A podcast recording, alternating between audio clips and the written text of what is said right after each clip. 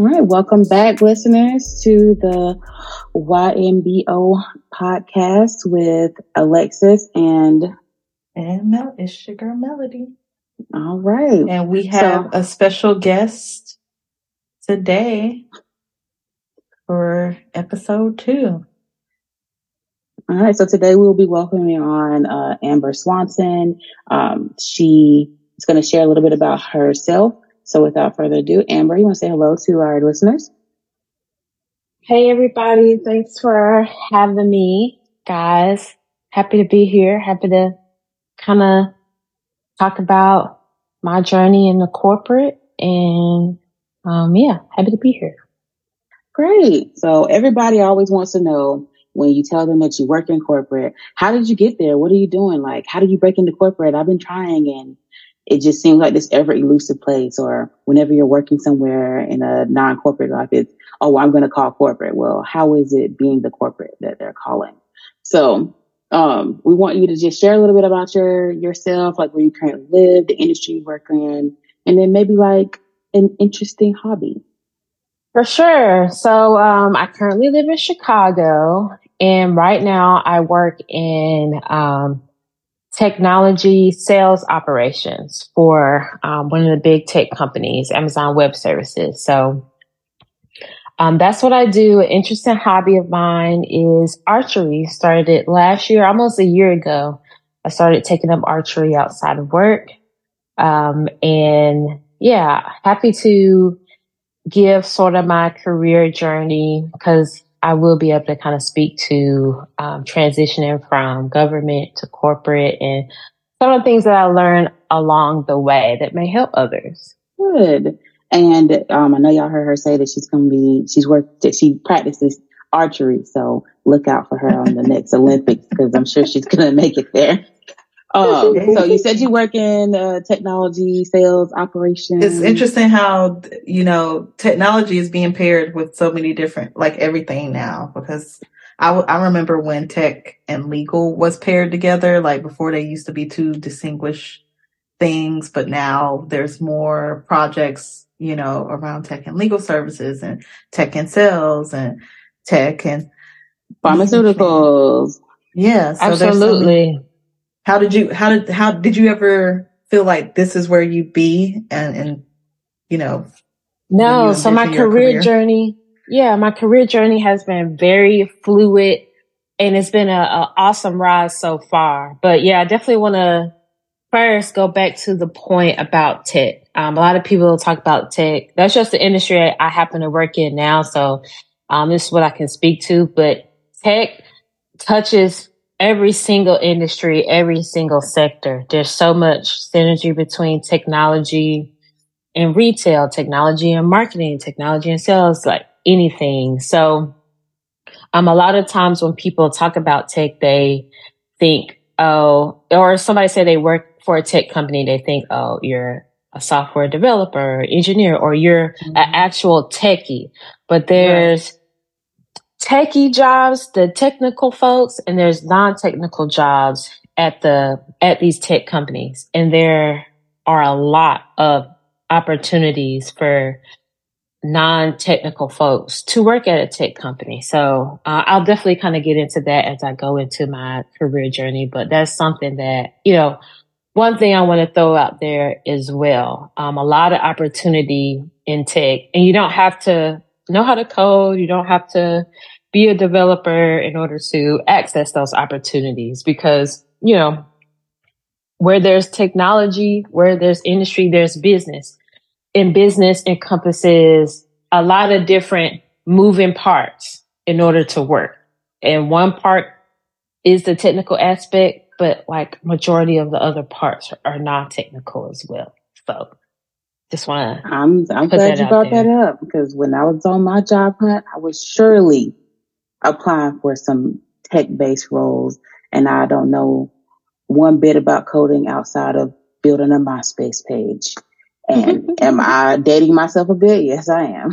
All right. So, um, you shared about what industry you currently work in, but can you tell us a little bit more about how did you get there? And I mean, take us from like college Take graduation to now. Like I graduated, I'm a fresh college grad, and I'm like, what am I gonna do? Well, she graduated from the Duke University first and foremost. yes, I, I'm gonna take it a little bit further earlier than that. okay, so it was 2009 and I was a freshman at Duke University.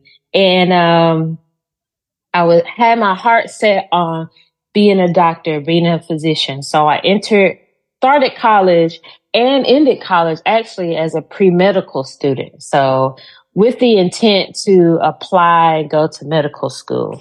So while I was in college, taking all my classes, um, got to senior year, started taking the MCAT, which is the standardized test uh, that you need to take, entry test to get into medical school.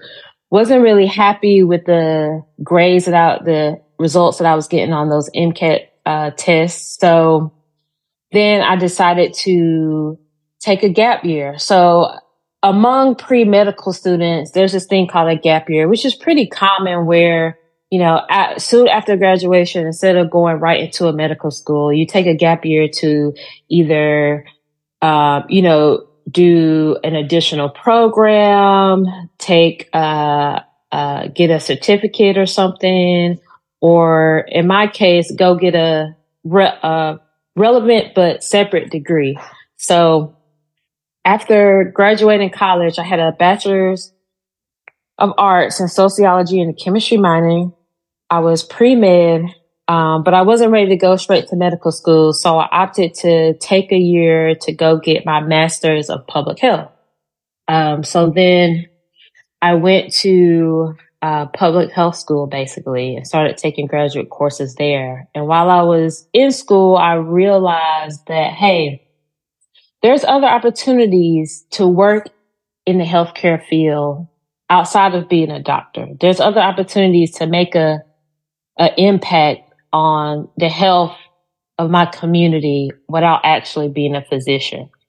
Um, and one of the biggest lessons I learned from going to graduate school and learning about different fields, other opportunities, meeting uh, students who are in different health related graduate programs is that it really benefits you to have an open mind when it comes to career progression, career trajectory, and what you want to do. So I went in, I went to grad school saying, Hey, I'm just doing this for a year. I want to be a doctor. But then I learned about different fields, um, like public health, working for government health agencies or health economics, working for uh, pharmaceutical companies. I had a really good friend in graduate school who was a dosimetrist, and dosimetrists um, they basically uh, own uh, the levels of chemo that cancer patients get. They'll look at um, all the medical images and determine, you know, how much chemo a patient should get and be with that patient throughout the process. And I've never heard of that field. Never heard of dosimetrists before going to graduate school and meeting people. And um, it was funny because that friend, she was in a dosimetry program, and it was literally a one year program. And you graduated and you're a dosimetrist and you go work for a hospital, right? Working in oncology practices. And it was like, you know, and it had, and it came with, you know, high salary, you're, you know, a degree wow. physician and everything. And I was like, who if who you know if i knew that there were right. other opportunities to be actually a medical professional right outside of a doctor outside of physician assistants outside of these programs that take four five seven years with residency and stuff to do like there's so many opportunities out there that you just don't know about um, but you got to be open to uh, you know meeting new people learning about new things and it can really take your career in a way that, you know, was unexpected. And that's like the theme of my career journey. So, um, I'm in graduate school, graduated with my master's of public health. Um, a lot of people who get a, a MPH, that's the short term for a master's of public health. Um, you either go like directly to, um, work for government, like your state, your state or your county's Department of Health, or you try to go get a job at the CDC down in Atlanta, or um, you go work for like nonprofit community based programs. And so I um, got a job. I actually graduated, applied for a ton of jobs for nine months and hardly got any interviews. But finally, after nine months, I got an interview with um, uh, epidemiology office for the state of Hawaii. So I ended up going to work for the state of Hawaii within their Department of Public Health, um, doing research and things like of that nature. So started off in uh, state government, basically. Uh, worked for the state of Hawaii for about two years, and then um, due to the nature of working for the state government, government, you're funded by grants a lot, and um, it was a time when uh, President Trump was elected into office, so we changed uh, presidential administrations, and there was uncertainty around um, just grant funding uh, government grant funding and all those things, like what programs. Well, Amber, can cut. we back you up real quick to yeah. what it took to even take that leap to move all the way to Hawaii and,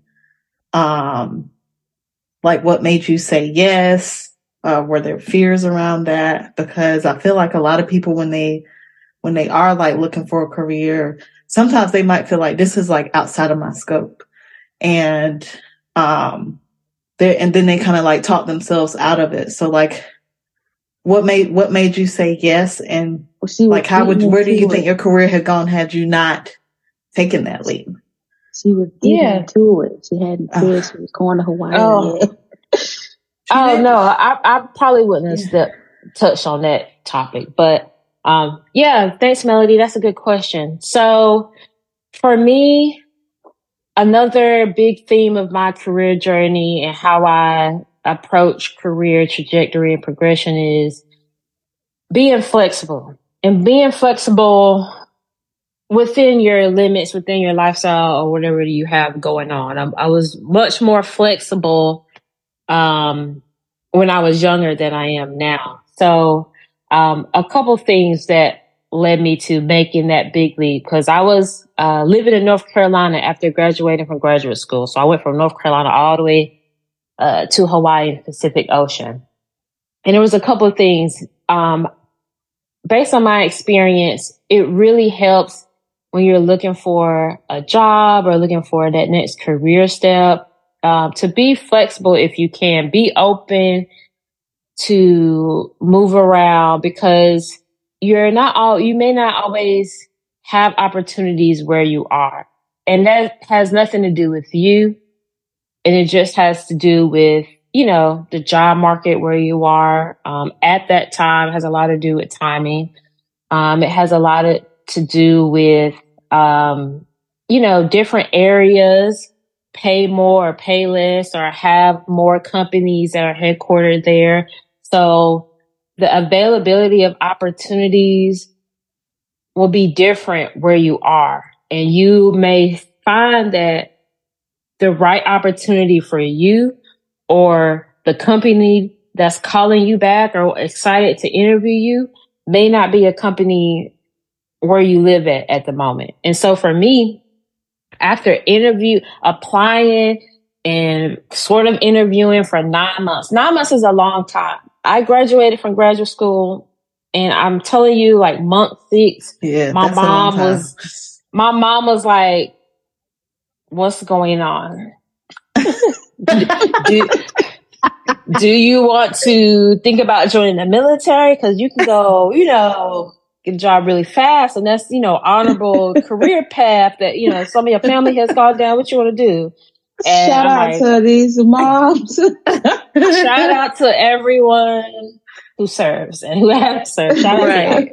Right. But that was not a life that I was trying to live right then at the moment. So yeah, it took a long time. You know, everybody kind of goes through everybody sort of talks about how bad how hard the job market is even now, but yeah. It can be hard at any time. It was hard back then mm-hmm. before COVID when I was in school out of school. It took me nine months to get and that was from someone who, who had a college degree from one of the top universities resume. in the nation, had a professional degree, and still it took nine from months to someone university. who on paper who did everything right, and it still took them over half a year to find a role and not this isn't oh getting interviews and getting offers and like oh I'm too good for that. No, it's like I'm putting my pedal to the metal. I'm consistently applying. And the opportunity that presented itself took you out of your comfort zone.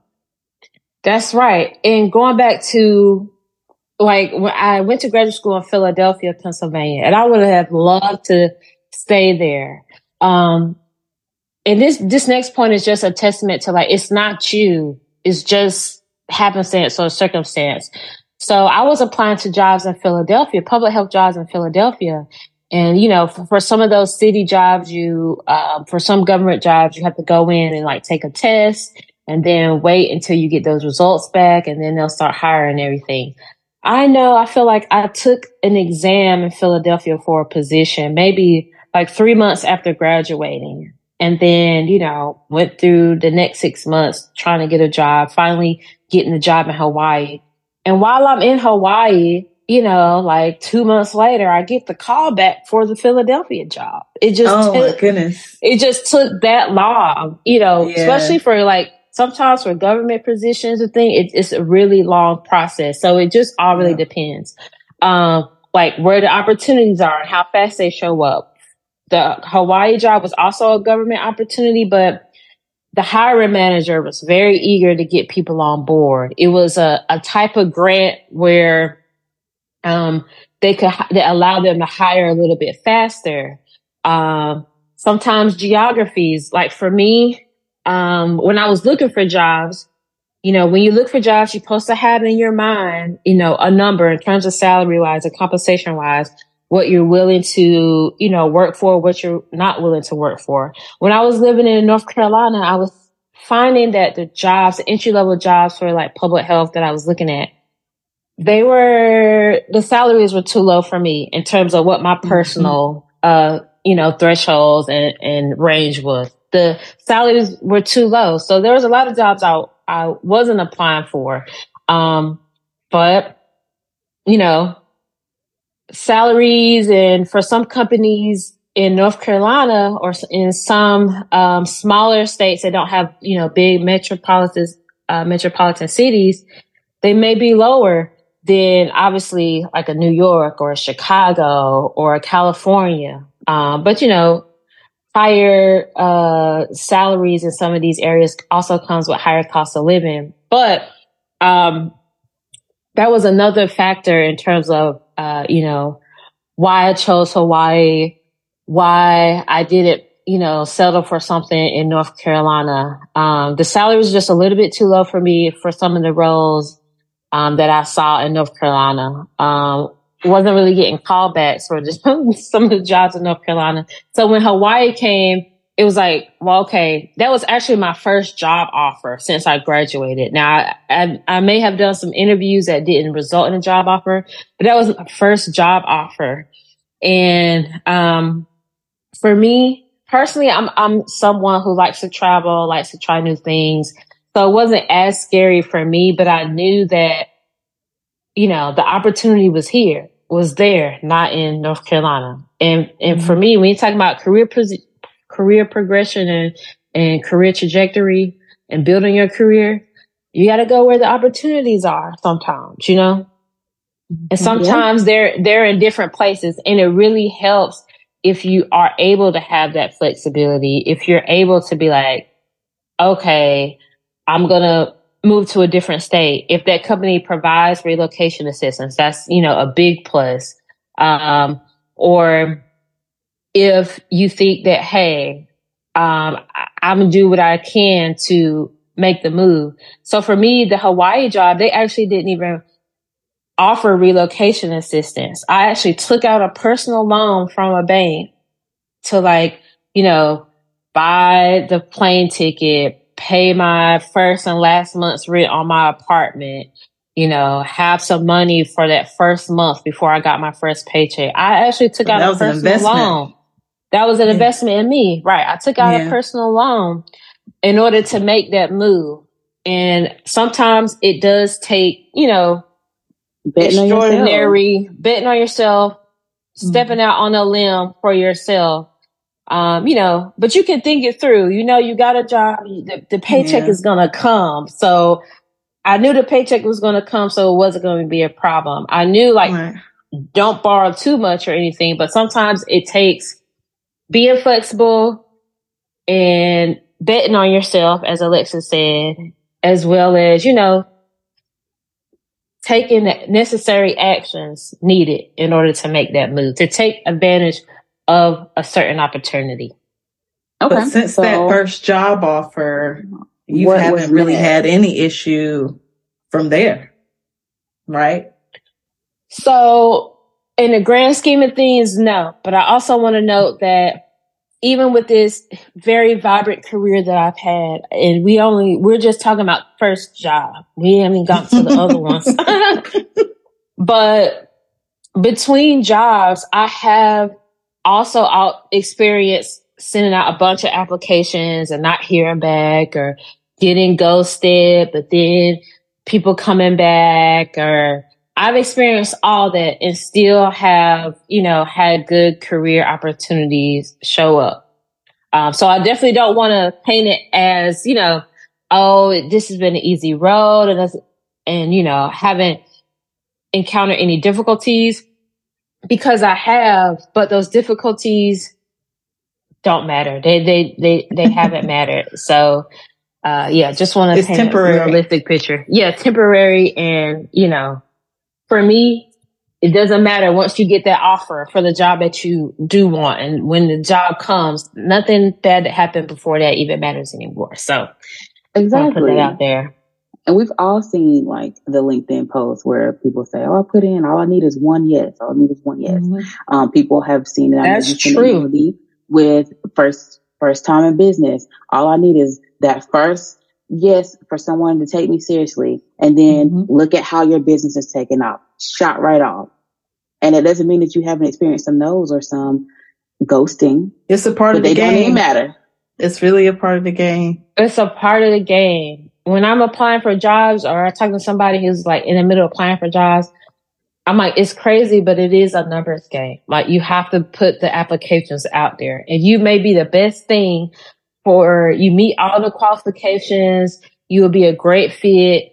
Um, and you won't hear back. And sometimes it has nothing to do with you. Sometimes it has to do with timing, or maybe they already had an internal candidate and they were just posting as a mm-hmm. formality, or maybe they already somebody who submitted an application two days before you and they were like, yeah, this person's awesome too. That doesn't take away from your awesomeness, but they found a person that they're looking under or, you know, they're at 50 applicants and they're ready to move forward and stop taking in new applicants. You know, some after a while you put out a job mm-hmm. posting. There is a time yeah. where you just stop taking new applicants, whether they're good or, or bad. So sometimes it's it's just out of your control basically. And and that results in you having to really, you know, spread those, spread your effort. You just have to put out more applications and there's opportunities everywhere. I want to say that company that you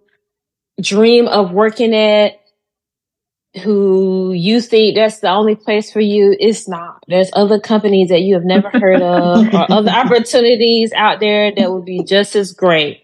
And, you know, maybe you might not get a chance to work at that company now, but you'll have an opportunity in the future. You never know. But, you know, don't be too like gun hold and stuck on a particular path or a particular company, even a mm-hmm. particular role, unless you're mm-hmm. like, you want to be a doctor or you want to be a lawyer. But even then, I met people who went to medical school and don't practice. They went to medical school to get that degree and then they did something. And I had a boss that was a lawyer who decided to become a nurse. But then she you know, wanted to like mix the two. Yes, it's so much mixing of the two. I know people who are graduated, they was like, yeah, I'm going to medical school, but I want to open up, uh, I want to own my own hospital one day. And it's like, mm-hmm. you own the hospital, you, you're not treating patients, you the owner of the hospital, but you know, right. like there's so many opportunities and and in this world you actually can kind of create your own opportunities too but you know that's a another story. So so don't box yourself in. Don't um, box yourself in. after hawaii so moving on to oh yeah. okay. So this is a, another example of you know i feel what people are going through and the the headaches of applying for jobs. So um, once um, we got the new President Trump got in the office, and we didn't know if the current grants he was working on were going to be extended. I started, you know, looking for jobs, job security. One thing about me, I'm always going to be looking at what's out there. It doesn't necessarily mean I'm trying to leave, but I'm, I always know what job opportunities are popping up. And I'm always, I always have an idea of, oh, that sounds interesting. Maybe I'll apply to this kind of role in the future or this kind of role. Uh, so I started looking and, um, sent out a bunch of applications, had some interviews, didn't hear back from some folks. I actually started working for a different a group within the state of Hawaii government. I went to go work for the insurance commissioner's office um, for a couple months, and then I got a call back from um, IBM, um, which was where I went to work at second, uh, my second job in my career, IBM Watson Health. And it was funny because I didn't even remember applying to this job. and that just that's just a, a statement of how many jobs I was applying to and not hearing back from people. Um, so IBM reached out and it was a good fit. So this was my first like interview with a corporate company. Uh, but it just so happened that the work that they were looking to hire people to do was basically a clinical claims research. I was doing that same kind of research for the state of Hawaii.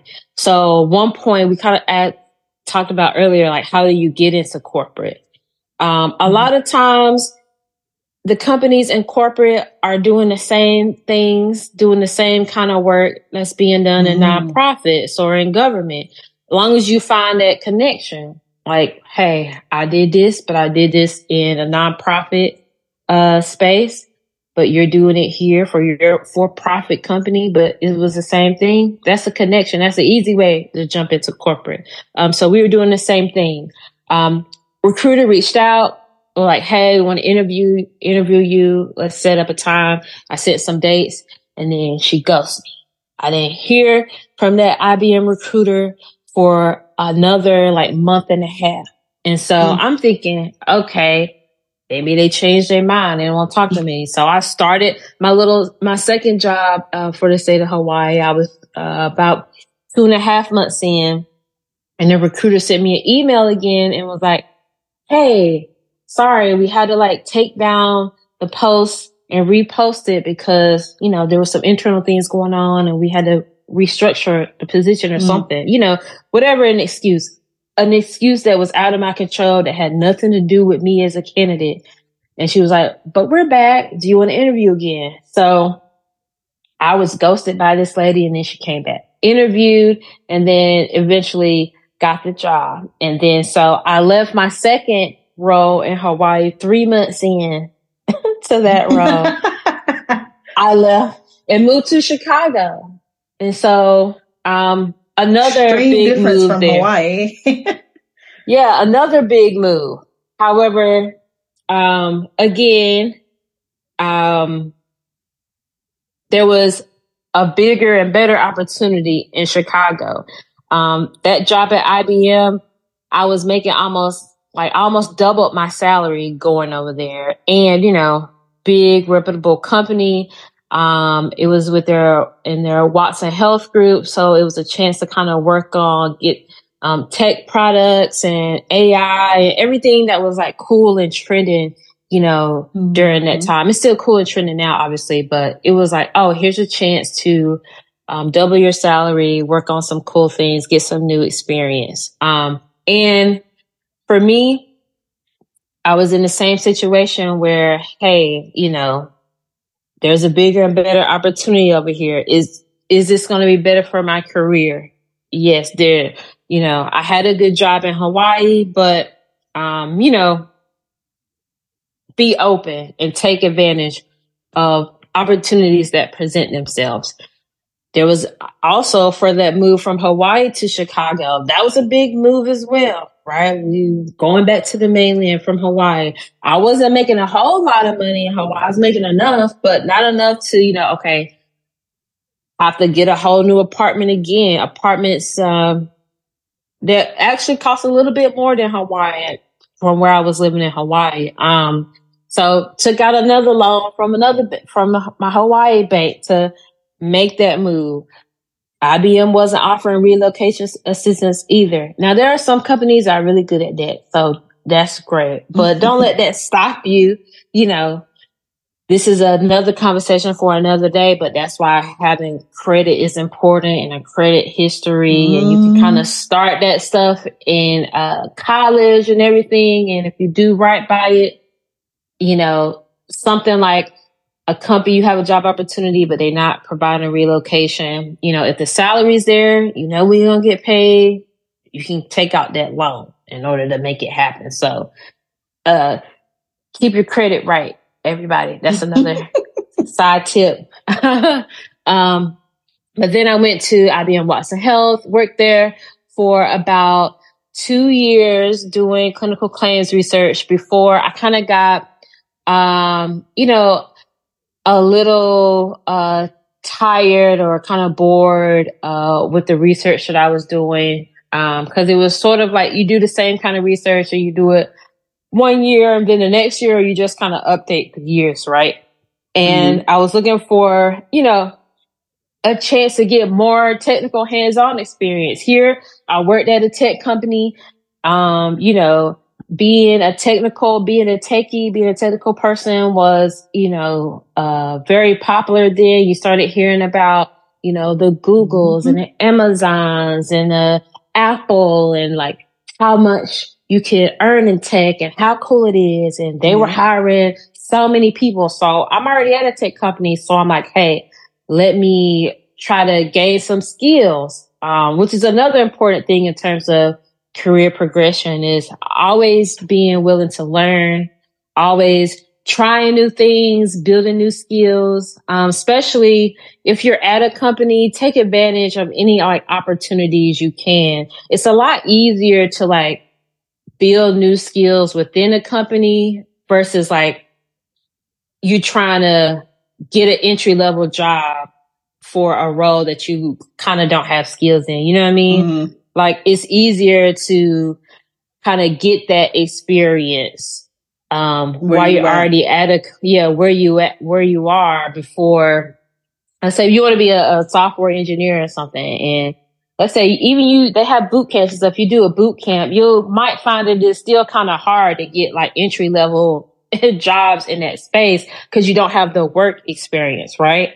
Um so if you can get that work experience, even if it's a side project, a volunteer type thing at the company you're at, always, you know, look for those opportunities and do that. So was able to, uh, take advantage of, um, you know, some roles, opportunities while I was at IBM to work on like chatbots and work with DevOps teams mm. and like, you know, work in a whole different capacity outside of research uh, and like data analytics and stuff. And that was very cool. Um, while I was there at IBM Watson Health, that part of the company got sold off. They started laying people off.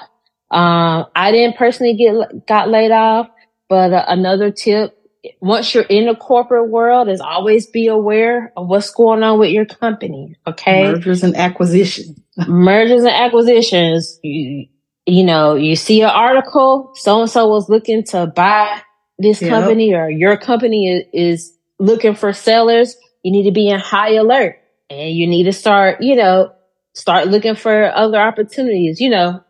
Um, IBM Watson Health was eventually sold. And I know people who didn't get laid off. They just went with the company where it went. Um, but I know some people who did get laid off. I wasn't going to give enough time to find out for myself, right? I'm like, as soon as I'm like, oh, y'all thinking about selling? Let me look for another opportunity outside of this right. just in case.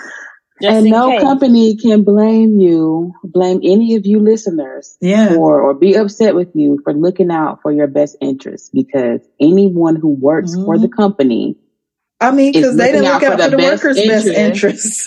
They're looking out for the best moves. interest of the company.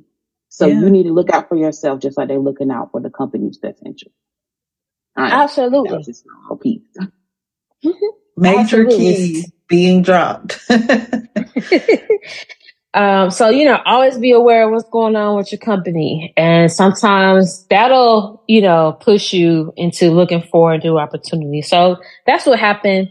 And so that's how I ended up at my next position, which was doing research again. Um, so up until now, every role, except for the chatbots that I was working on, was all research related. Um, I guess that can be tied back to another tip, which is, you know, even early as college, but you can do it at any point in your career. Figure out, you know, what fields have the opportunities, right? There's a lot of opportunities everywhere, but like, for instance, back during this time, I guess it was what probably like 2018 or 2016, like tech was really big. There was a lot of, mm-hmm. there was a lot of hiring around that. You know, if you could align yourself with tech. Um, for me, uh, research, data analytics, there's always so much opportunity mm-hmm. in data analytics because every company, you know, produces data and mm-hmm. they want to know insights from that data. And so I was very fortunate to be into research and data analytics and statistics, you know, naturally. Um, so there was like a lot of opportunities for that. The government was doing research. The corporate for-profit companies are doing research. Nonprofit company, uh, organizations are doing research. Everybody. Um, so, mm-hmm. um, finding what field, especially like if you're a college student, like finding fields that have a lot of job opportunities, big markets, and all you have to do is like it. It doesn't have to be like your life's passion. but you like it enough to do it and you find some kind of interest in it and and there's a market for it, that's a path you should go down versus, you know, what do, what do I love? I mean, you can definitely do what, you can do what you love, but I'm just going to say, hopefully do what you love, but gain translatable skills. Exactly. And that's what I was going to build on. In college, you're this college student now in the middle of your road and you're trying to figure out what you want to do. And you say, well, you know, I am really interested in something that is doesn't appear to be lucrative at all. It's not one of those hot industries. And you're like, well, I'm not into tech or I'm not into this or into that. But just like Amber said at the beginning of this episode, um, tech touches every industry. Um, the role I'm into HR. HR touches every industry. Melody has a legal background. If you, you have to write stuff, right? You, you make sure you produce data. What you like, find a way for what you like to fit into those hot industries, and I guarantee you, you will find your way in. Yes, absolutely. And also, for me, everything is temporary, everything is fluid. You know that saying, it takes money to make money, or, mm-hmm. um, you know, what you might be super passionate about may not be like a lucrative career or something. Maybe you want to be That's a full time artist or something. But guess what? Practically speaking, in order for you to achieve that full time artist you know, level and not be like, I don't know, super struggling or something. Like sometimes you do have to, you know, pick, do something that you like, but it's not like your life's passion in order so you can do your life passion uh, or something mm-hmm. you're passionate about either on the side as a hobby or work in, you know, work, leverage what you're doing that you like to help you do what you love at a later date. Um, that's, that's like very key to me as well. To be honest with y'all, I tell my friends this sometimes like my, like dream job, my dream career is to be a full time philanthropist. I don't want to work. I just want to like give out money and like help people. and that's what I want to do. But in order for me to do that, I mean, I do it on a, on a small level now, but in order to do that like full time, that's what I'm doing. You know, I have to amass some monies in order to yeah. do that. Cause I, I want to give away my money. You know, I want to be like, you know, Bill Gates level. I want to be, I don't necessarily need to be a billionaire, but you know, Bill Gates is rich. He has his foundations. yeah, he has his foundations. Yeah. And, you know, that's what he does now. He's no, you know, he's not, you know, at a tech company, you know, figuring out what's going on with tech company and everything like that. He is, has his foundations. He has his, you know, philanthropy that he does. And that's what he kind of does full time.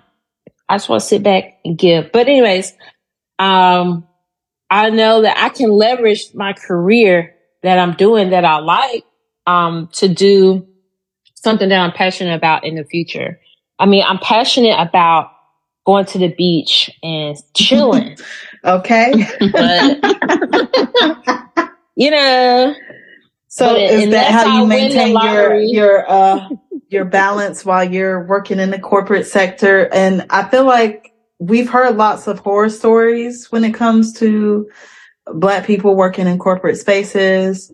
I, I just want to know and like, what has your experience been like? Is it that traditional or classic horror story that we've seen on the very pop viral LinkedIn post or, um, what has that been like for you as a black woman navigating, you know, working at the IBMs and Amazons of the world?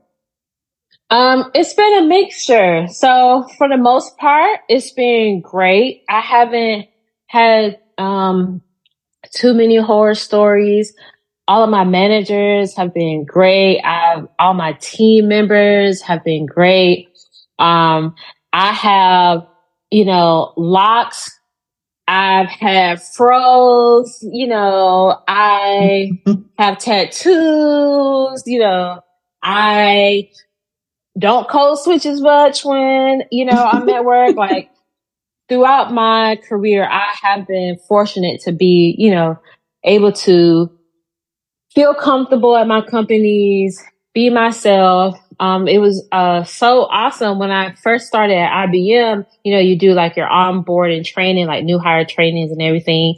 They had, um, you know, one video, it was an animated video. So sort of like a cartoon and, you know, of course they had different ethnicities represented and everything, different languages, but they had, you know, someone on that, uh, animation who was black with locks. And that was like my first time kind of seeing that, you know, in training, work trainings and everything. Yeah. Like, you know, especially as an animation, it's, you know, even better if you see a real person, but, um, you know, I was like, that's very cool. They love me here. Um, in Hawaii, when I was in Hawaii, um, Hawaii is, obviously a very diverse, uh, country, uh, um, state. And, um, you know, they had people who work for the state with like face tattoos, but that was like part of their culture. It was very accepted. So I had some really good experience. Um, but I've also had some like, you know, uh, questionable kind of interactions, um, with folks, with, with clients.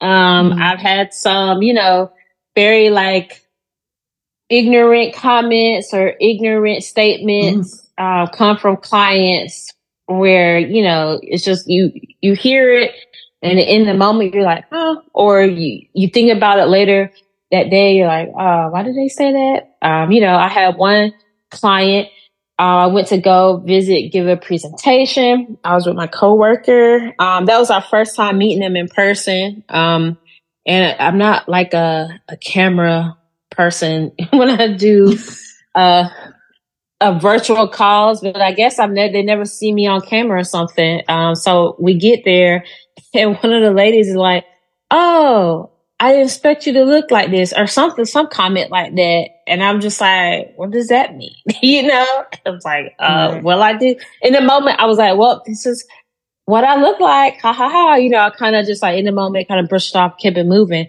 But later on, I thought about, I, you know, sit back and thought about it and was like, you know, what does she be my dad? Or that was a weird comment to say to me. You know what I mean? Mm-hmm. She didn't say it to a coworker or anything.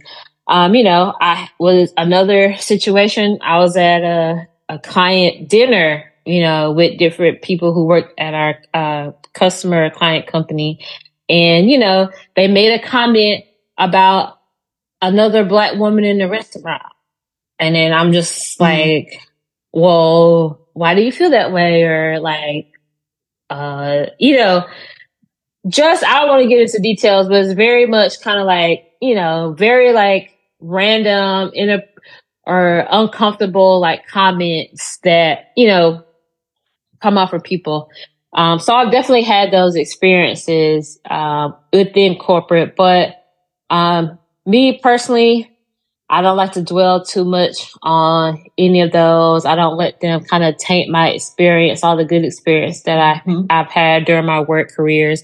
And whether you're in corporate, out of corporate, when you just work with people, just working with people, there's opportunities for things like that to happen because there's mm-hmm very diverse populations, people with different beliefs, people with different upbringings, people with different ways of just interacting socially with others at the companies that we work for. And so, um, I think it's hard to completely avoid, but you can manage how you let it affect you and how you respond to uh, things like that. But I've never had um, anything like super bad, um, bad experiences in terms of that because some people would just leave jobs after that one experience by allowing it to define their entire experience there. Um, so I, I really love to hear it. It is refreshing to kind of hear it on the other side because we always hear the negative. We don't get enough stories about, you know, positive experiences and in the workplace and highs and things that we appreciate about each other um, as much as we hear about those, you know, moments that those uncomfortable those moments, cringy moments. Yeah. I will say, um, having not worked in corporate as as long as Amber has, I've experienced way more moments outside of corporate that were cringy than I did within corporate. And I've experienced some cringy moments, but maybe the nonprofit sector, and as much as in, as warm and fuzzy as it is, has been and people are just now trying to start talking about how the cultures, some cultures are bad, some cultures are in the nonprofit space where we're all about people and loving and supporting each other. But then those of us that are doing that work are treated, you know, horribly. So, um, I think it's right. Like it doesn't really matter where you are, so long as you're interacting with people, like it, the space you, you contribute to creating that that culture. Um, and so do those people around you. So it's not, it's not really, um, about any particular industry as it is where people are showing up and, and what they're doing. So yeah. So Amber, um, working in corporate and working in a salaried role, a lot of times people, I've heard people who are in those types of roles who say they have a hard time managing their work life balance because you would think that when you are uh, working remotely that it would be easy to just shut things down or not or not. But i had a manager once who i watched that he was in meetings all day long literally from the start of the day to the end of the day. He was doing a lot of after hours work to get his job done. And i want to know your take on it. How do you manage your work life balance as far as not letting work take up too much of your time or not on the flip side not giving work enough attention um, yeah. So one, one tip that I can give is, is won't really help your day to day, but if your company offers you a paid time off, take that paid time off. You legally are, you know, you can legally take that paid time off. Can nobody tell you, you know, get mad at you for taking it? And so one one of the ways that I um try to keep work life balance is I always take my PTO. I'm the person who is really counting the minutes because I don't took so much PTO and I might not have. Do I have enough for this last trip of the year? like I'm using it. I never have any rolled over because that time is for you and it's legally given to you. You can legally take it. Um, I know you can let it accrue and um, you know, sometimes you, you can cash it out if you leave, you know, um, I, if that's going to help you in the short term, you know, some people may not use it. They know they're going to leave to another job so they can get it cashed out. I understand that. But if you have it, use it. Always, always use that. Um, another way, um, that I try to achieve work life balance is definitely setting boundaries. Now, I'm very fortunate that for the companies that I work for, and the managers that I work for, um, you know, they're not so rigid or anything where I feel like I can't speak up for myself or I can't like set boundaries with them or I can't, you know, log off on the computer at a certain time. Now, it's not to say that I don't work late nights sometimes, um, but it's not a constant thing. I have a thing where, you know, I'll work till 5.30, maybe even 6. And after that, I'm closing the computer and I'm not seeing your messages. And um, I try not to get into the habit of like using my personal phone. I have my personal mm-hmm. phone number on my emails, but if somebody from work called me on my on my personal phone, I won't answer it because I don't even want to start. Sometimes you'll, you know, yeah. create patterns and you'll just kind of fall into patterns where you know, you're working super late and then your company can depend on you to work super late or I can call, you know, I can call Amber on the weekend or I can call her at 7 yeah. p.m. if I need something. And like they just, take advantage of that. And they, they take that. advantage they of it, it and they will. So you gotta just not make yourself unavailable. I really make it a point to make myself unavailable sometimes and that helps. And trust me, for I I I truly believe for a lot of companies that's not a fireable offense. Okay, maybe for some companies they feel like you know you can't stay. Everybody stay and work till eight p.m. And if you don't, then you know you don't get let go or something. You know you got to make a decision for yourself. That's a company that you want to work at long term or if mm-hmm. you're going to do it short term and then may have an exit strategy those are personal decisions but for for i believe for a lot of companies it's not a fireable offense to be to say or put the boundary in place like no i'm not going to work i'm not going to come to work at 8 and leave work at 8 like or oh i, I sent you an email but you didn't respond to it well it was at 7:30 p.m. so i was offline Oh, I responded to it the next day. You know, mm-hmm. I think sometimes people are, um, people feel like they have to do something. And so they're yeah. doing it out of obligation versus realizing that they do have a choice. And if they just make that choice and they cre- can create that expectation. Exactly. Like you can create expectations and you'll be, you may be surprised that people respect those and they, you know, yeah. they might call somebody else. And whether you feel some type of way because somebody else is, you know, showing up and getting, you know, you feel like their favorite a little bit more because they answer the phone at seven, that's a personal choice to you. But, um, a lot of times people will respect those boundaries. Um, it's great to see at companies where, um, where, you know, some of my coworkers have families and kids and it's like, you know, oh, can mm-hmm. we have a 7 a.m. meeting? If somebody say no, I got to take my kids to work, then that's the end of it. You know what I'm saying? Yeah. Nobody pushes, nobody pushes back on, you know, people with families and kids. And so people without kids or, you know, family obligations, you also have a choice too. And you don't have to just have kids and make a choice.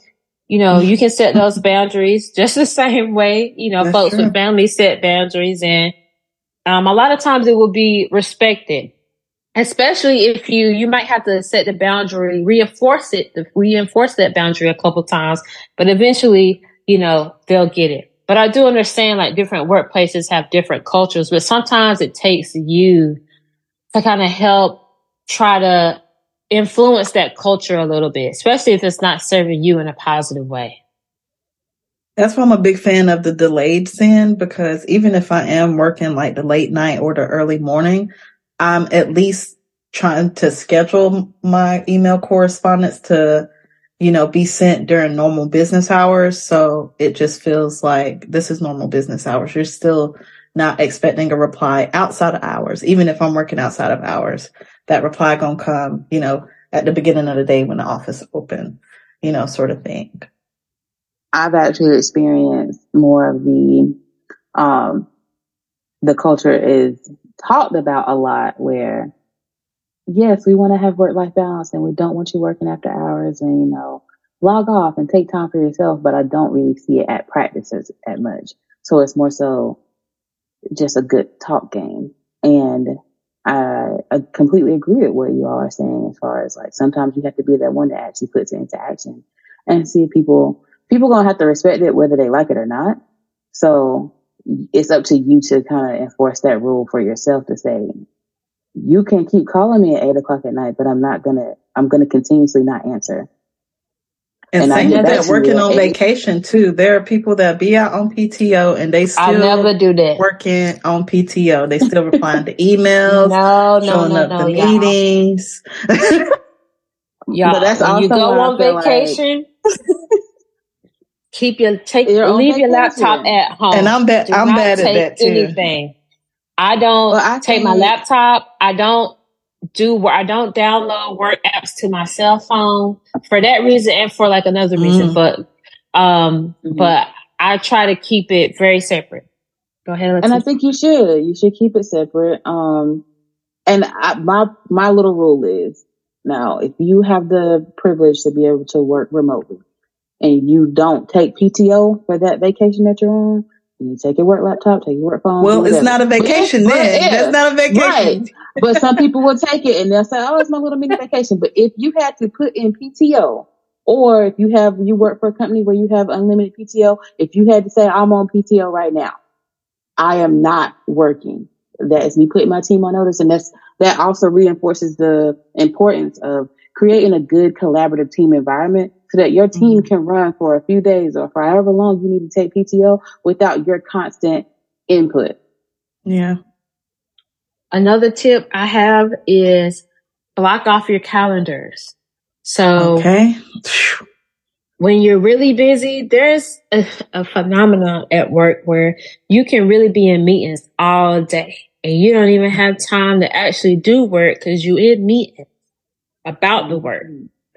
Um, at the company I'm at now, a lot of us, we will block off our calendars. I block my, my calendar for a lunch time. I block it off, uh, for a work, a little short workout time if I want to go do a workout. If you need to go take a walk, block, mm-hmm. block off your calendar for 30 minutes. Block it off for, so nobody can like, you know, throw a meeting on your calendar. There's sometimes at work now, um, people just throw meetings on your calendar or they're on a meeting and they say, Oh, listen, oh yeah, so and so can join really quick. Block your calendar off. Um, so that helps a lot as well. I mean, it's kind of bad. Some I've talked to some coworkers and they have to block up their calendar to actually do work and not be yeah. in meetings. But for the work life balance part, block off your calendar. Most of the time, people can't see what you block it off for. For me, I just put like call or appointment or out of office yeah. or BRB. You know, you don't have to tell yep. anybody what you're doing or anything. If you, especially if you work from remote, it's very easy. Block off your calendar and get off the computer. If you work in an office, block off your calendar and go take your walk around the block outside, get you some sunshine or something, take a break, take a mental break. Um, but blocking off the calendar definitely helps as well. That is something I literally just started putting into practice. And I am one of those sad people who has to block off, block off my calendar to actually get work done. But it's made a world of difference. I've gotten off work closer to normal times over the last couple weeks and I felt, you know, better about my input as far as everything I wanted to get done for today because I'm not going to go throughout the, the week not getting the absolute deliverables done. But everybody has their own personal goals that they want to get done too. And mm-hmm. those things just consistently weren't getting done because I was in meetings all day. And I had to start blocking it off. And it, those meetings. And when you're in demand, you be having other people goals too that they just trying to get done. And so now you're trying to get done this for this for this person and this for this person. And then you're just like, I can't even get my own stuff done because I'm over here helping everybody else with their stuff. I agree. Okay. Well, um, I do have like a little non-traditional weird question I kind of want to start implementing for our guests. So Amber, you'll be first up and it kind of fits with the theme of uh, the, the podcast title. Um, what is an insult that you've ever gotten that you're actually proud of? Something that someone thought that they were saying negative about you, that you say, yes, I am that person. I'll be that. Oh, that's a that's a interesting question. I might have to take some time to think about about that. so, um, well, Melody, do you have an answer hmm. for the question? An insult that I'm proud of. I mean, it's weird like some like people might say you're a perfectionist and you're like, oh, you're you're you're an overthinker, blah blah blah. And you say, well, you know, this actually benefits me because you say overthinker, I say attention to detail. Mm-hmm. Yeah, I'm trying to think. So it's funny because I'll say one thing. Um, I was in this leadership development class and they, as a part of it, they polled my supervisees about like my leadership style. So they first ask you, like, they assess you on what you, your, um, interpretation or perception is of your leadership style. And then they survey your staff on their perceptions and their experience with your leadership style. And so, um, and, and they like to try to glean, like the whole point you're supposed to take home is like, you may think you're you think you're showing up one way, but it actually may be another way sort of situation. Um, or like how you think you're showing up may be different from those who, you know, you're leading. And so, um, but it actually turned out for mine, like it, it was aligned with how I thought about myself. But there was one of my staff members that had kind of described my leadership staff style as delegated, like, which I found amusing because I really struggled, like, this delegation is something that I've had to teach myself over the past like year. Um, so still very new to, because I'm always someone who's like, I'll do it myself. And like, if you want it done right, then you're the person that got to do it sort of thing. So I feel like I do everything.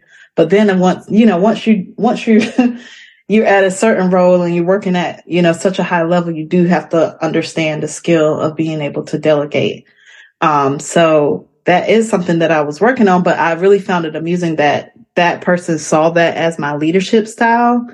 Um, because one thing that I like to do with, um, people that I lead is make sure that they have, they're able to work on, um, their own projects that they can take ownership of that interests them. Um, because I feel like there's not enough, like some, there's people that get told what to do. And then there's people that you know, like want to innovate and want to do something different. Like Amber said, you, you get bored. So like you want to work on this over here. So I always try to make sure I give, um, special projects to, to my team and for it to be seen as, oh, like she's kind of maybe pushing off the work onto, to us was interesting. So it could be seen as an insult, but for me, I received it as, like, great. I've been working on this and I did it. Good. they think I'm delegating. I'm like, if they feel like I'm delegating, well, that's kudos to me Mission because accomplished. Yeah.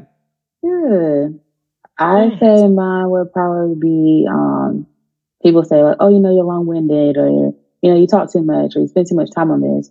But, um, some of the, like, I look at it as like a strength because I, I'm very thorough when it comes to my work and I like to kind of leave no stone unturned.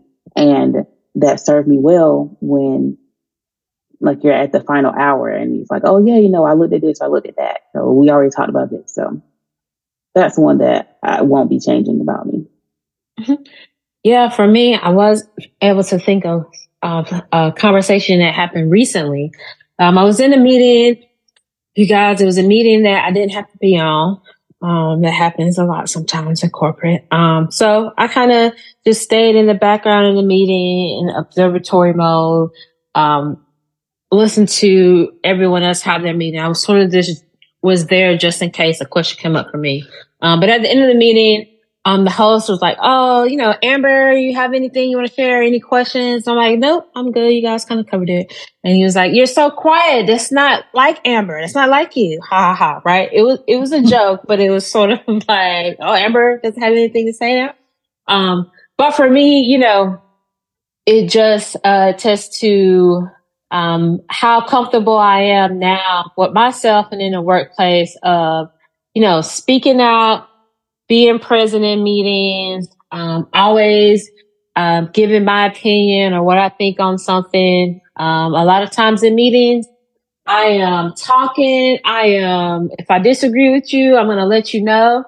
Um, actually, the company I work, um, disagreeing with folks is actually a, a leadership principle. So, um, it's not actually frowned upon. They actually want you to, you know, uh, you know, share your opinion, share your thoughts, even if it differs um, from others. And so I think that's kind of what he was alluding to, right? Like, oh, Amber, you don't, you know, anything to say to us this time? so I was like, no, no, not this time, but you know, glad everyone knows that Amber will tell well, you what she thinks. and it's nice to be comfortable in a in a company and comfortable comfortable with the team to be able to do that. So that's good. That is really good. Well, and to create that expectation and it not be seen as like a combative personality. So I think that's amazing to be able to have that sort of like this person may push back with you, but it's not like this person's a, a, you know, difficult person to work with. Yeah, that's awesome. And like like you said, Melody, it's actually like baked into the company's culture, which is like very cool for me. So um and sort of uh first time I'm kind of experiencing that with the company. So yeah, very cool.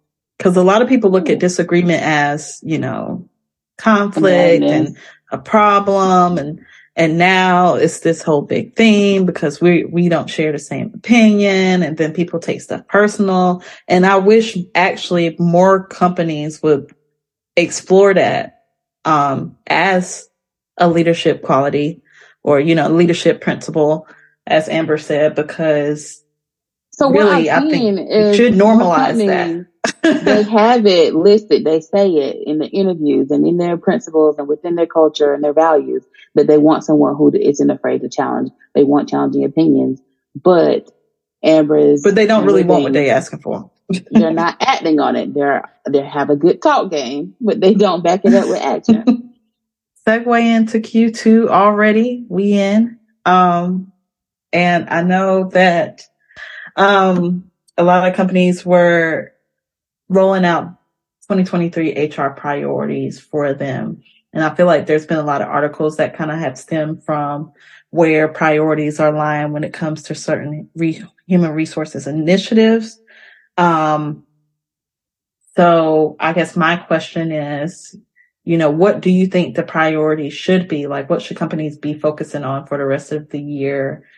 And, and I feel like some of that did come up in some of our prior discussion just around I think, you know, hiring um, and recruitment is so crucial, especially when it comes to trying to bring in the right person. Um, and the timeliness of it can really make or break uh, your situation because there are companies that try to like expedite hiring recruitment for to fill a need as quickly as possible.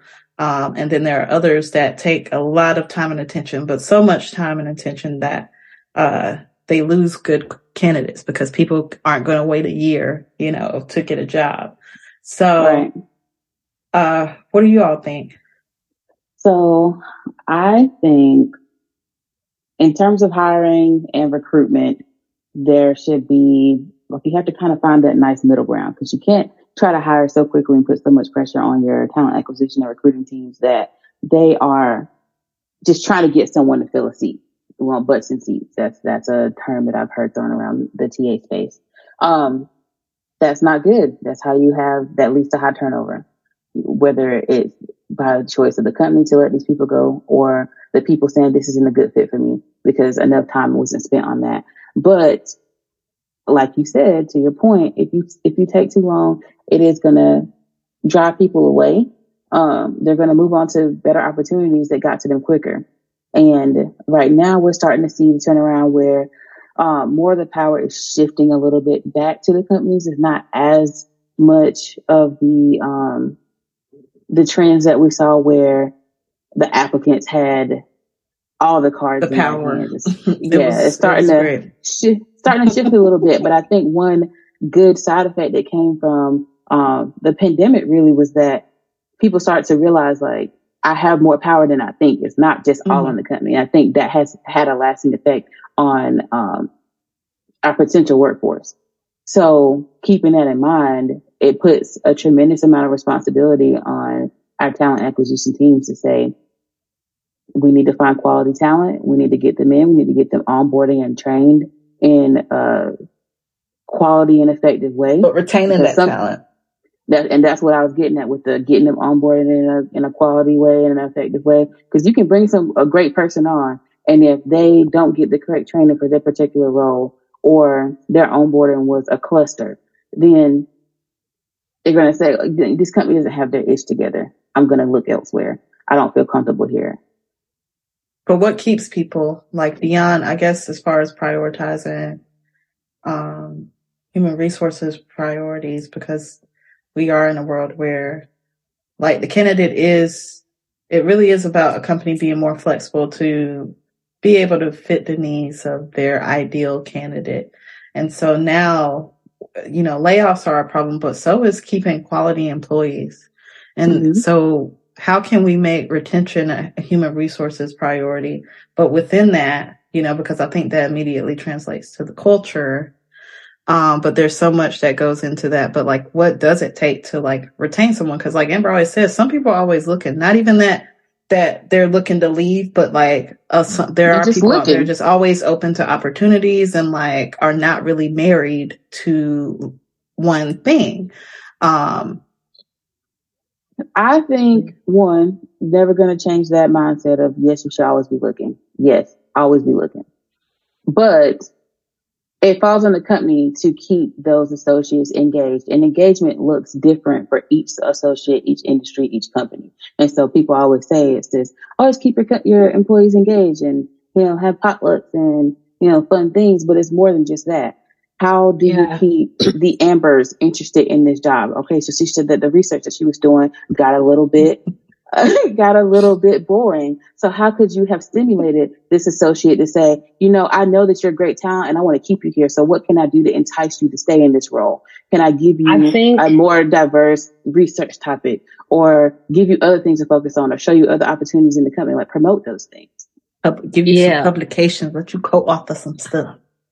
Yeah, I think it's um, that can lead to. Uh, I think it's really about how much innovation or new opportunities are being presented to your current employees. So, um, you know, like you said, for those who are always looking, who are educating themselves on the opportunities in the job market or what's going on, um, you need to ensure that your company is one of the companies who have those opportunities. You know, um, mm-hmm. at my current company, I, I'm also learning that there's a culture among managers and stuff where, um, you know, they're very open with like letting their employees like leave and go work for another team if it's if it suits them better or if there mm-hmm. if there's a project or a group getting started up over here and you think they'll be a good fit like actually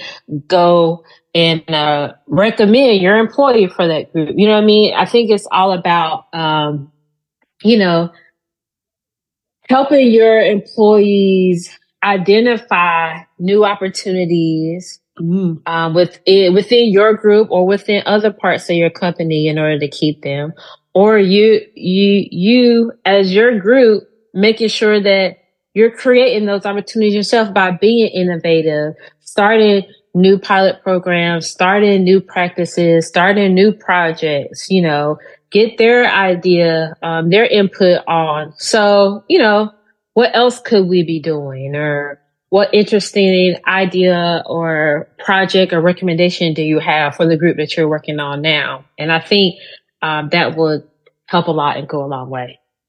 And I think Amber is one that is is very good at follow through, and Melody is as well. So it's something that uh, this particular group of women on the podcast right now may take for granted, but in starting those new initiatives, you also have to follow through because we have a lot of companies who will say, "Oh, let's start this new program mm-hmm. here, mm-hmm. or let's start this new initiative here," and it, that's all it is to get started, and then no one helps maintain those programs. Then somebody drops the ball, and it could have been something great, but then everybody spreads so thin that it's you don't even really get to see the outcome or results of what could have been something great. Right. And um, then also we we have to take into account that we have a lot of people, most people who want a new opportunity to keep them stimulated or just, you know, want to grow as an associate. But what about those associates that we have that are comfortable where they are? They are not looking to grow into another role. They're happy where they are. I would say from an HR perspective, you need to make sure that those people feel appreciated. You need to make sure those people know their value to the company if they have no interest in growing and moving from the role that they're in.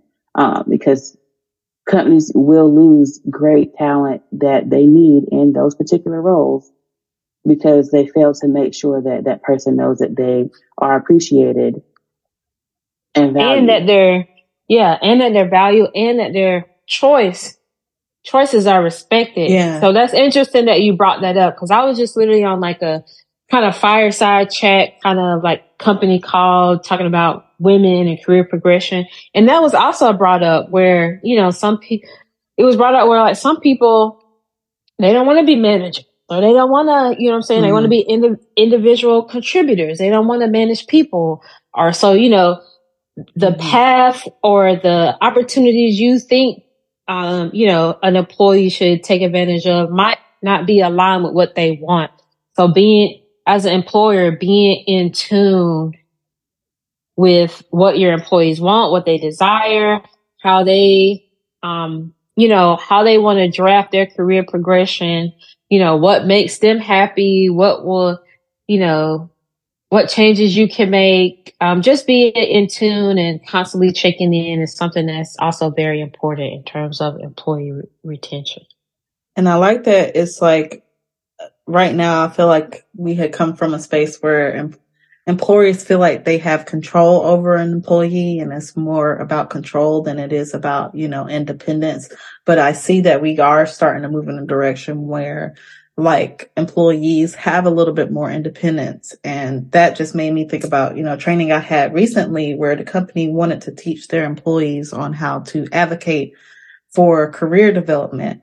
And a part of that, it was just like, recognizing that you're the CEO of your career, like not no one, not anyone else. So like a lot of times we come to a company and we're kind of just like waiting to be told what to do. And this is what, and we're waiting to be given that promotion and we're waiting to be recognized. And then when you sit around and you're like kind of waiting for others to recognize you and, and to progress your career, you could be, it's not, it may not happen on your timeline. You know, so, right. but yes. you have Sometimes, to realize that I control this. absolutely. I recently um, developed a new mini mantra, and that was like, promote yourself. Right. Okay? right. if if if yes. your manager not gonna promote you, promote yourself. And what does that look I like? That. Sometimes that looks like finding a job at another company. Sometimes that looks like finding a job with a different group inside your company that you work for. It, mm-hmm. it falls back to always knowing you're seeking out opportunities um, that aligns with your that aligns with your goals and what you want to do. Don't let just because somebody not gonna your manager not gonna promote you now or whatever. Don't let that define mm-hmm. your career journey. If you want to get promoted this year and not next year, go promote yourself. Find some Somebody Join a board, apply for a fellowship. Yeah. Absolutely. Promote yourself. You you, you do have a lot of control. And um and just know that the company that you work for now, the people, the group that you work for now, is only temporary. And there's a lot of other companies and groups and managers and opportunities out there that will make, you know, just as good as the where you are now or even better, you know? So so how do you feel about the perception that because like so we're all millennials and right now there's a certain sort of generalization that comes to, with along with being identified as a millennial when it comes to uh, the workplace. And we're seen as you know impatient and you know difficult to work with and like you know not loyal and you know lazy to some respect and now I, there's uh now companies may be on the side of we want to just hire, you know, older workers, right? We'll bring mm-hmm. the baby boomers back because at least we know they're going to stay here and they're going to try to work hard and, and, you know, put forth their best effort. How do y'all feel about that? Well, one, I'm always going to resent the whole being loyal to a company. Um, cause these companies are not loyal to you. And I was scream that from the rooftops so I'm blue in the face. But outside of that little soapbox, um, I do think it's a little unfair to perceive like millennials or any one group as being lazy or impatient um, yeah, um, because they're being more bad. like because we're advocating more for ourselves and it's like oh you're impatient so would you if you have it your way companies if you have it your way then we would stay with this company for five to seven years waiting for you to maybe give me a promotion yeah. That is ludicrous. It's it's not impatience.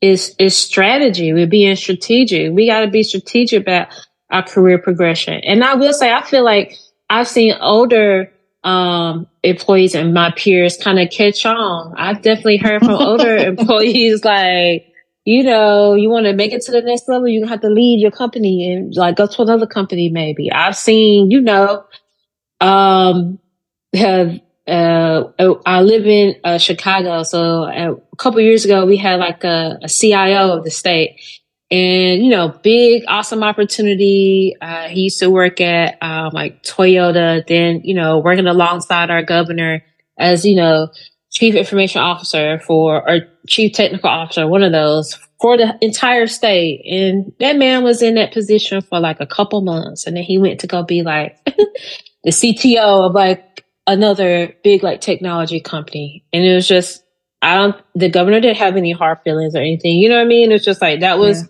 what was best for his career. And, um, yeah, I probably could fit into that category of what somebody might, um, describe as not being loyal. But to be honest, I've never started a job and say, Hey, I'm going to leave this job in a year. It's exactly. just I have, you know. but it's, I feel when like I'm in there, it's okay. It should be, you know, issue. Like it's part of business. It's the cost of doing business. Some people gonna stay, some people gonna go. You're gonna have turnaround, and that's just a part of business. And, but I think and that's no perceive loyalty as well because for me, loyalty isn't always the time that you put in.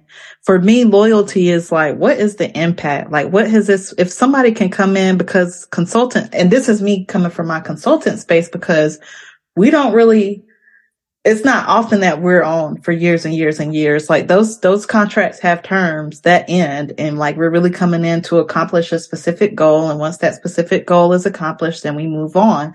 And honestly, the more progress, the more, the quicker you can get the job done, the better it is then, and the longer it takes for you to get the job done, then it's just like, ah, is this the right consultant? Is this the right person? We're not getting the outcomes that we desire. And we done spent all this money in all these years.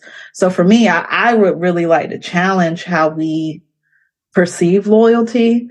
Um, especially when it comes to these relationships with, you know, employer versus employee, because I think there's there's employees that can come in and like turn a company around in one year. Um, and that person may, you know, come impact change and leave, but that person didn't come like ride the clock do some training right. and then left, you know, sort of thing. So, but do you think that's like it's showing loyalty or showing effectiveness? Because I think you can come in and be a very effective at your job in a short amount of time, and people will perceive that as you not being quote unquote loyal, but you are really good at your job. I think loyal is being committed to a company's best interests. And so if the, if this company's goal or mission is to accomplish this and mm-hmm. that, that stakeholder can get them there, the time for me, the time frame doesn't really dictate how loyal the person, how right. loyal the person is, right? It's like, did this person come in and do something that contributed to the best interests of the company? Because that's what I would consider like this person was reliable. This mm-hmm. person, mm-hmm. um, was dependable. This person, you know, kept the company in mind and believed in the mission and values and like they, they met the goal versus you can have somebody that's been there for 20 years and ain't been doing nothing for 20 right. years. Right. Um, so that's a good point. But, Try to help people redefine what loyalty actually means when they're making claims that millennials or whoever isn't loyal. And yeah, that's my millennial speaking though. Like I'm gonna challenge you to oh. reassess how you, what you think of loyalty. Like when you say this person, like does really just being there that long make it that great, but you don't really have right. much to speak for in that 20, like you say, oh, name five things that five high level impactful things this person that been there for 20, 20 years did. And like I would and see like if they could do that, right? Because is that really loyalty or did they just like waste expenses on somebody that they let slide under the radar without, you know, actually contributing to the growth of the company? I get that. Um, also, um, I've seen people go work for a company, leave for a bigger, better opportunity that actually resulted in new business and continue business for the company that they left. Especially if you're working in like similar like industries and similar circles. Um, I've seen people, you know, maybe let's say they're a manager or something at one company. They go move to a director role with more decision power at another company that then partners with the company that they left to, you know, mm-hmm. maybe unlock some new business opportunities or something. So, um, mm-hmm. someone leaving you, leaving your company isn't always a bad thing, right? It could result in, you know, more opportunities for your business, actually. That's a good point. It's not the end all be all and this person can come gain some gain some great skills and come back and contribute pour into your company skills that they would have never developed if they weren't if they didn't leave but now they and then, now they have and even value. if they don't come back they're still showing loyalty to that initial company by throwing that initial company more business in the more impactful role they are in in the the new business to Amber's point so again, like both of y'all are saying, redefining what loyalty means, and it's not just attached to a time frame. I think that's a great point. So I believe don't burn the bridge down. Like even if you are leaving a job sooner than they would have desired, like I feel like you always should leave, you know, gracefully to some extent because you never know. You just never know, really. you never know when it's going to come back around. You never know when when you actually might need someone to vouch for you within that company or that person next thing you know you you join a new company and that person's on the board of that company or something like that. And then you're just like crap i i showed my hand that time and now now they remember that. You know? Yeah. I do think uh, and I, I, think that gives us a good segue into our next topic as far as um, toxic workplaces and you think of someone leaving the only time it would be okay to leave with a in a um a blaze of fire is when you're in a toxic workplace. But um when people are saying describing the toxic workplaces they always talk about their managers being toxic. Um what about toxic coworkers? What's your opinion on that? Well, I definitely uh, was reading an article earlier this week, and I liked it because it was saying, it, you know, it takes two to tango. And I think it was a Forbes article and the article was really talking about like, yes, we know that the narrative is management should be doing this and management should be doing that. And like management, the organization and management is responsible for the culture. But um, that article really shined a light on what about the other facet and other aspects of it's not just management doesn't represent the entire company. Mm-hmm. Um, and in order to create the culture doesn't just consist of one group of people.